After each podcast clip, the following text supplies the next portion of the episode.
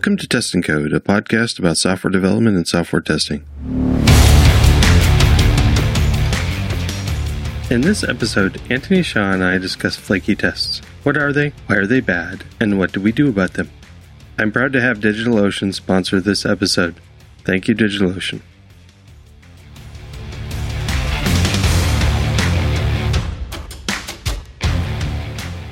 Hey man, How are you? I'm doing great. How about you? I'm working on a, a new package called Wily. Wily, Yeah. like the coyote? Yeah. And the idea is that it's looking at the complexity. But I'm thinking maybe just because there's lots of code packages which look at complexity of your code. I was thinking about making a tool that measures the complexity of your tests tests and then reports on the history of that over time. So what I'm adding is basically like it's a command line tool and you can give it the test your test command like you know pytest or python unit test discover and basically if it's a git repository it'll go and check out each revision and go and run the tests against it and then measure the complexity I think that's cool. and it'll give you like a historical graph about the complexity of the different tests and the test modules and how it's going up or down over time and yeah that's kind of the idea Yeah, because tests should not be complex. no they shouldn't Yeah. they shouldn't be flaky either was this a question that somebody raised or is this something that you wanted to talk about Yeah, it's just something I wanted to talk about. It's something that's uh, that I think a lot of people pretend that it doesn't exist, pretend that uh, only people that write bad tests have flaky test suites. But I think it's a little bit more prevalent than that. And uh, a couple articles came out not too long ago from one from uh, Microsoft and one from uh, Dropbox about how they deal with uh, flaky tests. So that kind of inspired me to try to tackle this topic. And I, uh, so do you have any flaky tests? Never. All my tests are unflaky. No, no, no. It's definitely over time I've experienced flaky test suites and flaky tests as well. Trying to pin them down is pretty tricky. I was actually just reminded the other day of um, when I was uh, managing a small team of .NET developers. Uh, one of the rules on the team was that if you broke the build, you had to wear a T-shirt with my face on it for the day, um, which is is probably not the best policy. But it was supposed to encourage or discourage people from not checking the test suite before they published it to the source code repository. But yeah, Right. So if you if you do that, then you have to, in order to do that, you have to have a test suite you you trust. And so a flaky test is a bad thing. And by flaky, so I'm, we're gonna I'm gonna define flaky as a test that sometimes passes and sometimes fails. And so a flaky test suite, it might be obvious, but it's a suite that of tests that has at least one or more flaky test inside of it. The distinction between a test and a the flaky test and a flaky suite is important because one of the fixes is to just move all of your flaky tests into one suite, and then most of your suites are fine, and you just have one suite of flaky tests. I wrote down a whole bunch of notes. Um, one of the things I'd, I'd like to talk about, kind of why they're bad and some ways to deal with them. And if we kind of look into what are some of the aspects of flaky tests, we can kind of uh, tease out of that how to fix them and how to avoid them. And is that definition of uh, does that jive with you as a test that sometimes passes and sometimes fails, or is there something else? yeah, that sounds. Is that the same as a fragile test then? Because I'm definitely familiar with fragile tests. I've also heard it referenced as a non deterministic test. That sounds like a test where you're trying to measure something which is, has an element of randomness to it. Whereas I'm thinking like fragile tests is where there's part of the system's state in there which could change, or it's too closely coupled to the exact situation in which the test was written and passed for the first time. And then if the environment is different, then it doesn't pass. So like if, if it worked on my machine, the test passed, and then I check it in and then someone else runs it and it doesn't work for them, that would be a fragile test. I guess that is different then. I would think of a flaky test as if you if you run the exact same thing twice, sometimes it'll fail and sometimes it'll pass. How what situation would that happen in? Because computers don't have like they're not fuzzy. It, eh, something either works or it or it doesn't. Often a non-deterministic test, something changes over the time you run the test over again. Some of the causes would be like possibly external system that could change, like your test that talks with an external service that is perhaps has latency changes that it sometimes it answers in four milliseconds and sometimes it answers in seven milliseconds. Noise in the system. In in some cases there's actual noise, like you've You've got a system that has uh, deals with um, I don't know an input system from like a, from a camera or some a microphone or something. There could be actual uh, noisy inputs, mm. things like that. So I'm hoping these are these are integration tests you're talking about. Like you wouldn't, I'd hope you wouldn't end up in a situation where you've got flaky unit tests. I think that's true. There tend to be the more you have a larger system level test, the more flakiness creeps in, and that's part of it. So let's uh, look at some of the causes. What we're talking about really is lack of isolation. So a test that tests a large piece of the system is going to be more likely to be flaky than like something that just tests one function. You would hope that there wasn't actual like, you know, random bits flipping in your computer to make something go wrong. Right. That's one of the things you have to deal with is uh, try to figure out if the test is possibly at the wrong level. If the other thing might be the state of the system. The starting state of the test isn't completely controlled by the test environment. Yeah. So how do you know if it's a flaky test or if it's a flaky system? Like if it's because, for example, the the example you gave, like the thing responded slower than it should have done, or it wasn't it wasn't working, or whatever. Now you'd hope that the application was more resilient than just bombing out and failing a test. Like, how do you know whether a flaky test is not actually just an indication that the system is not very resilient? That's one of the problems is you don't. If you've got a handful or many flaky tests every time every time you run the suite, you've got to go through and examine and check every one to make sure that it's not possibly a new one. And that that's fatiguing. And what happens is a couple things happen. The people responsible for the test suite get tired of doing that. And so they will see the same test fail every time and just assume it's the same failure. It might actually be a new failure hiding in there. So you want to address this quickly so you're not passing through failure, new failures with, when you shouldn't. The other thing is the development team start not trusting the tests. They don't trust the test suite anymore. These are all problems.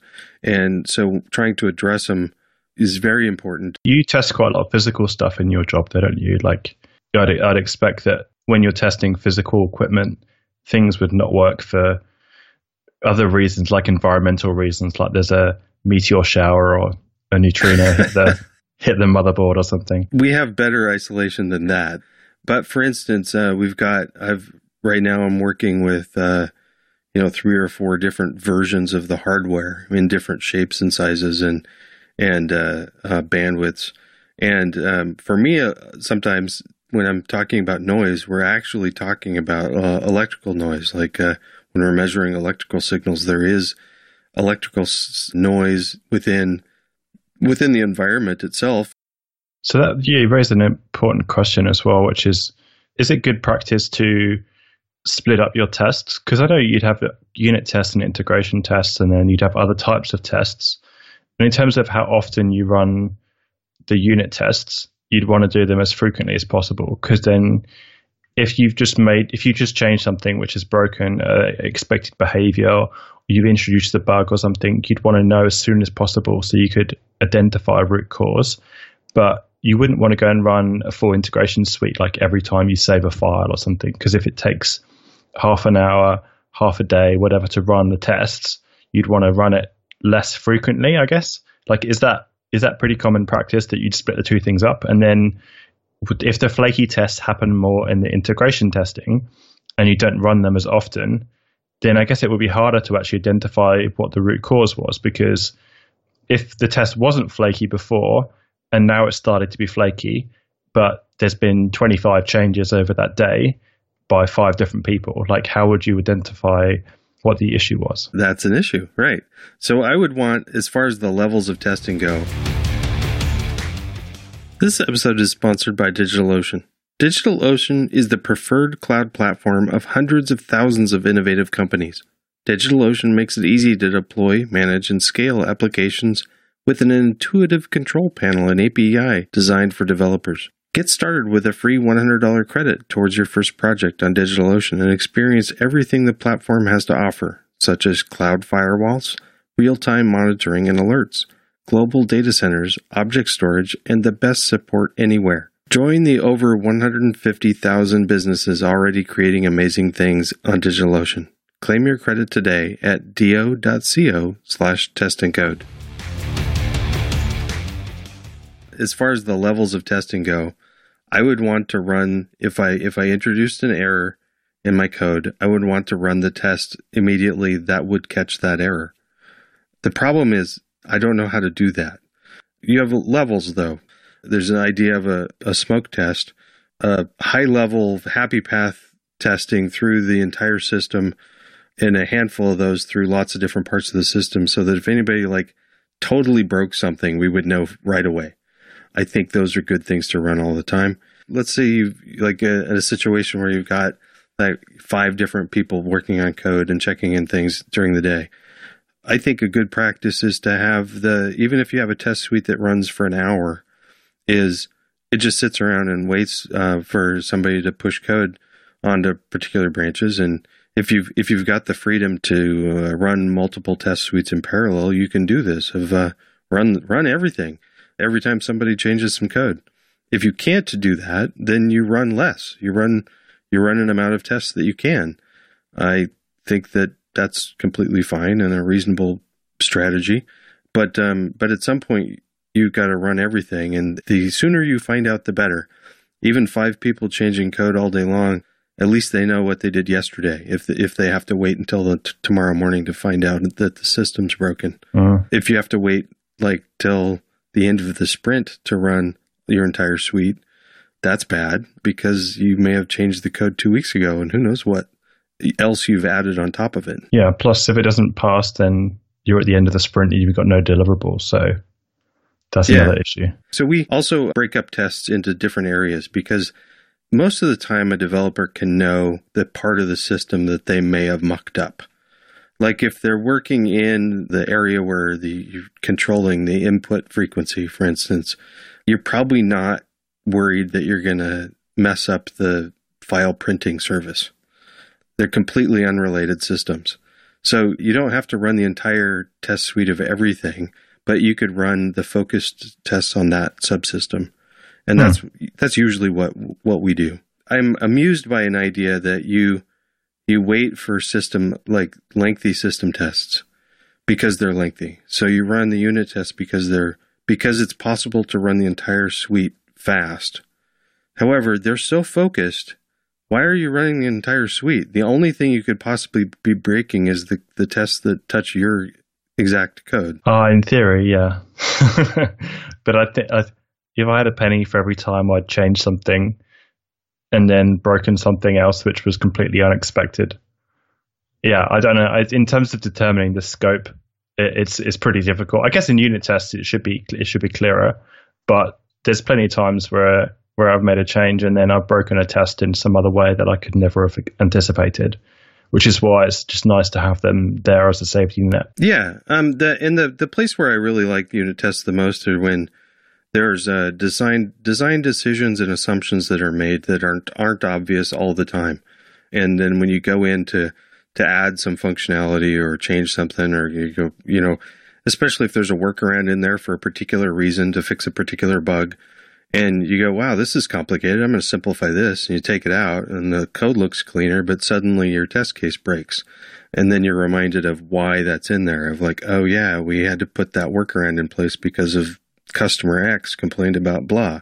Those are great ways to maintain some knowledge of why why decisions were made. Hmm. One of the things I wanted to address was uh, it was what do you do with them? A lot of people will just rerun the test, and uh, hopefully it'll pass the second time. Yeah, if you try turning it off and on again, that's basically yeah. the solution. Rerunning is something that everybody will do anyway. There's even a PyTest plugin that will rerun failures a certain number of times. And actually, I find it useful, but used sparingly because you know you're going to rerun it anyway. So why not just rerun it right after it fails and then you already have that data? It's one of those automating things that you are going to do anyway. Hmm. In the articles we're going to link to, there's a Dropbox article and a Microsoft article, but I've heard it from other places too. There's this idea of quarantine. We really want to trust the test suite, so the flaky tests need to be taken out of the general test suite. The Dropbox article is interesting is where they have this automated system that if any test fails, they rerun stuff. And if uh, the test that failed before passes the second time, they completely they quarantine it automatically. They completely take it out of the system and put it into another area because they can't trust the test. It didn't tell them whether or not something's broken. However, there's a danger there is that you're reducing your test coverage right away, and it may be drastic. So, trying to keep the number of tests in quarantine and the time that they're quarantined to really small is good. Once you have them separated, there's some things you can do. You can fix it, or sometimes it's a good idea to take a look at the test and find out whether or not it's a redundant test. There is redundancy in test systems, just like there is redundancy in code sometimes. And uh, it may be that it's um, it's a duplicate test. It tests a similar feature that somebody else is already testing different ways, and it could just be deleted. So, like refactoring code, don't forget about your delete button. One of the, the things that was interesting is there's Dropbox solution has this thing where they um they have a function called under test. It's a oh what are those things called? We use the with clause. Context manager. Yeah, it's a context manager. So they've got test code that only parts that are actually uh, in the under test clause can fail the test, and everything else will throw a different error that's uh, couldn't test. Looked at that and thought, well, that's exactly what PyTest fixtures are, because if you push as much code as you can for setup and teardown into fixtures, PyTest will separate those, and you get errors for fixture failures and fail for test failures. But it's a reasonable solution is to minimize the minimize the code that's actually in the test. Then uh, yeah, then you got to go fix your tests. So we we talked about some of the causes of uh, flakiness, like uh, the system state might be different, or depending on noise, or there's not enough isolation. Oh, we didn't talk about isolation between tests though.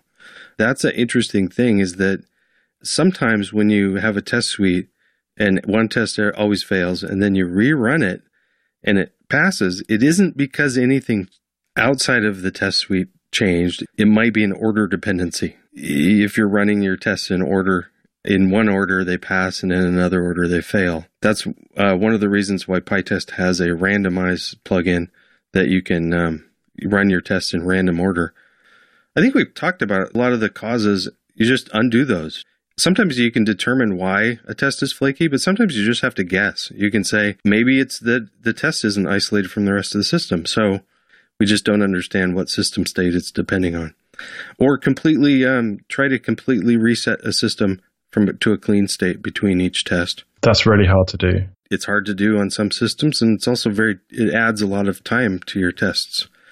I'm working with hardware. And if I had to completely start from square one for every test, it adds a lot of time. Yeah. I, I remember lots of flaky tests, which were due to the system state. And the system state was the, was related to, I guess, Windows servers and the way they've been configured and people jumping in and fixing things to make a certain test pass and then therefore breaking somebody else's test and like if if it's non-deterministic and you don't reset the environment between each deployment, then it can be really difficult. And I think that's one of the great features of um, things like Docker is that you can basically try and get as much isolation in the environment state as possible, like Uh, what they call immutable systems. You know, like the actual container that you're deploying is supposed to be unchangeable, and the only things it has in its state are sort of temporary data there's no way to like pause a Docker container. It's if you stop it, it, it deletes itself effectively. So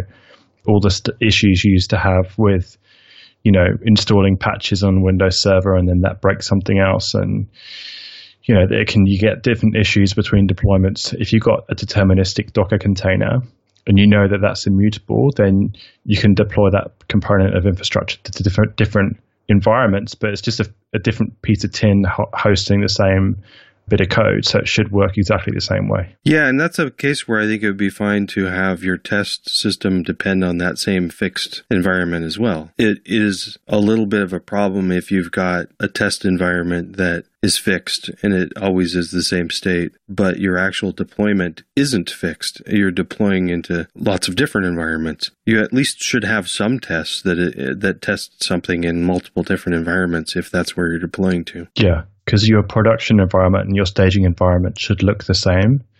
But when your production environment costs two or three million dollars, then you try and convince the person to sign a check to get a staging environment that just sits there idle 99% of the time for two million bucks.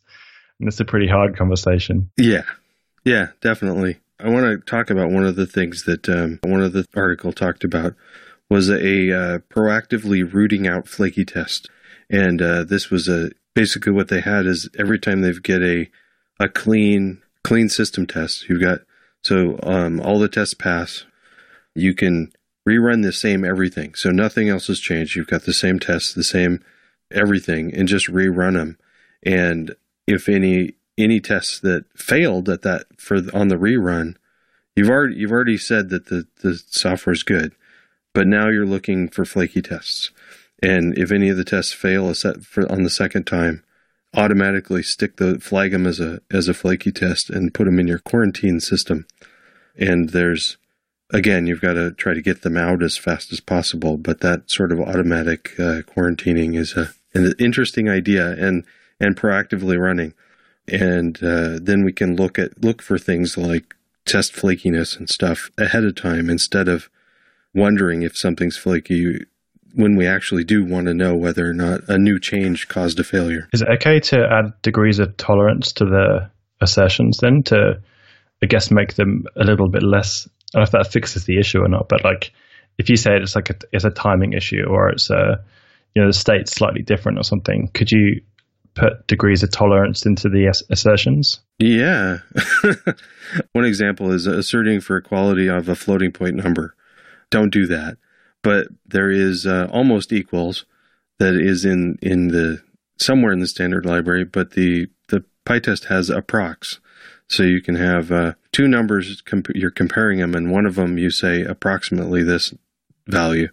And by default, it looks at basically the you know floating point rounding errors that happen, and it's pretty good with the the defaults are pretty darn good. If it's just you think maybe the number was represented a little bit differently and you want to make sure that it's equal but you can but it has tolerance built into the function too so you can pass in a tolerance and if uh, and that I think that's a good idea. It's also just really what are you testing? Is it is it really important that it be five milliseconds, or if or are you really looking for catastrophic failure? Because in like let's say you're trying to t- test to see if the connection to an external database ser- service is is gone. Well, five milliseconds is probably too quick. You, a five second timeout, like a huge tolerance, is still going to tell you whether or not the system's completely not there. And most of the time, you're not going to hit that five second penalty unless there's a real problem. For hardware stuff, I mean, we deal with this all the time. Um, we have to build tolerances in almost all of our measurement tests because there is real noise in the system. So we have to accommodate for that. And then self calibration. So we do um, a lot of times at the beginning of a test, if a test really has to care about exact uh, latencies, then we measure the latency before we start the rest of the test. So we know what, some latencies to take out of the system or level offsets. So a cable will drop the signal a certain amount and all the connections and all that stuff. And if we swap cables, we don't want to have to calibrate all of them. It's easy at the start of a test suite to just go through and calibrate, do a quick calibration of all the all the entire system to see how much loss or frequency offsets in the system. Hmm. But then we also still have to just have tolerances. You have to know the, the domain that you're testing as well, because some tests I want, we need to know the exact number within, within a very small tolerance. Yeah, definitely tolerances are good. So you were uh, taught before we started. We you were talking about something you're working on that's dealing with um, test code that might be too complex. So do you have any uh, any advice for uh, good test and bad test design? Uh, yeah, just keep it small. Try and test one thing. Try and test one behavior in a, on a unit test, obviously, and then an integration test. Try by testing a few components first. Then i have been working on this article for Real Python, which um, still hasn't been published. There's a hopefully by the time this podcast episode is out, it'll be public. But it's a called Getting Started with Testing in Python, and it's like a beginner tutorial for know, basically how to start writing tests in Python, why you should write them. Yeah, and basically like all the steps you should go if you're not familiar with testing in any way. And one of the analogies I was using at the beginning was that if you wanted to test whether the lights work in your car, you'd get in the car and you know, turn the lights on, and then if the you go outside the car and you can see the lights are on, then that means the the lights don't work. So if they don't work, then you'd assume that the bulbs are broken, but you don't necessarily know that that's the case because you could the switch could be broken, the battery could be dead, the computer could be dodgy. Like I've got that issue at the moment in my car where the blinkers don't work randomly. like that's a flaky test. They're just blinking at a really slow pace. yeah, that's an example. So a unit test would obviously be to take the bulb out and to test it by hot wiring it to the battery, maybe. But that's that's not a fair test to do all those integration components because if you only test the whole system, then you don't know which part fails. So like when it does break, it's impossible. And what ends up happening is that you just either put tolerances into the tests which shouldn't necessarily be there. Like, oh, let's just run it twice and see if it passes. Yes, it passed the second time. Okay, ship it. Like that's a really classic thing that happens. Or people end up saying, okay, we'll just take out that assertion because it's too fragile. Yeah. And then, okay, now it passes. Let's ship it. So that's you need to have a good balance between not too fragile unit tests and uh, integration tests, which are fairly resilient, but they also identify where the system is not very resilient against failure because failure does happen. Yeah. For the expedience sake, if I know most of the time the lights usually work, the fastest test to write is the turn the lights on and go look to see if they're on. Mm, yeah, absolutely. I want to question your test environment. It's a little more complicated than it needs to be. If you do that test in the dark, you don't have to get out of the car. That's a good idea. the hardest one is testing brake lights. Um, I yeah. found that three bricks is the uh, is the perfect amount. Three bricks? Yeah, to put on the brake pedal so oh. that you can oh. run around the back of the car and you can see whether the brake light's on. You have kids. Can you just get one of the kids to go step on the brake pedal for you? Or... I don't trust them to step on the right one. Uh, okay. They're only small, so. One of the things that we talked a little bit about, not flaky tests, but fragile tests. And a lot of times when people talk about fragile tests, they're talking about user interfaces. I think my only advice really for that sort of stuff is to try to keep GUI level tests to just testing the presentation if you want to do that. I think it's a good idea, but doing your entire system testing for all corner cases through the user through a a graphical user interface is going to be problematic. Yeah, there's a there's a couple of ways to do that as well. Like um, if you're doing Selenium or using one of the there's some providers you can use some like cloud providers which host Selenium tests for you because setting up Selenium with multiple browsers is extremely painful and a lot of hard work. So you, there's actually companies you can basically pay to go and run the test for you, and you just give them the test steps and the URLs, and it, it does it all for you. One of those is called Ghost Inspector that I've used quite a bit. And a cool thing about Ghost Inspector is that in the tests you can actually write a visual test that's and you can put a tolerant degree of tolerance in. So you say if this if you take a screenshot of this page before you try and click on anything, does it look more than 30% different to the last time? And if it does, then like fail the test and you can decide what that percentage difference is. So like 2%, 5% is fine. But if somebody broke the CSS style sheet for the application or somebody's like screwed up one of the HTML tags or something, then that's something that Selenium would just ignore and just continue anyway. But Ghost Inspector and, and a few other tools like this would catch that kind of visual er- error. Yeah, and these are essentially then change detector tests. Yeah. I assume that there's ways to to seed them so that you have something to compare to, right? Yeah. Yeah. The other thing is like different browsers. Like uh, somehow, sometimes you know browser changes. I'm guessing uh, could affect you, and if all of all of the developers are using Firefox, but most of your users are using everything. Yeah, that's you're never going to see the problems during development. I think yeah, things work with Firefox because getting Firefox to work with Selenium is really easy, and getting it to work with Chrome is a pain. so I think that there are so many automated UI tests for Firefox that's really helped. One of the things I like to do for redundancy in tests is to have my tracer bullet tests run at different, all different levels. So I'll have like a, a happy path test case that, that is one of these long rambling test cases. Like I'm going to go, go log in and then go do this action and do some other action. And uh, so some entire act like a customer test, but not very many of these, just a handful that touch all parts of the system. And then run those at every layer that's possible through the through the GUI, through the API, through uh, subcutaneous layer if you have one, or or uh, subsystems, uh, and and having the same data go through all layers or all these tests seems silly and redundant, but it can isolate whether or not your light bulb is burnt out or your or some cable or something.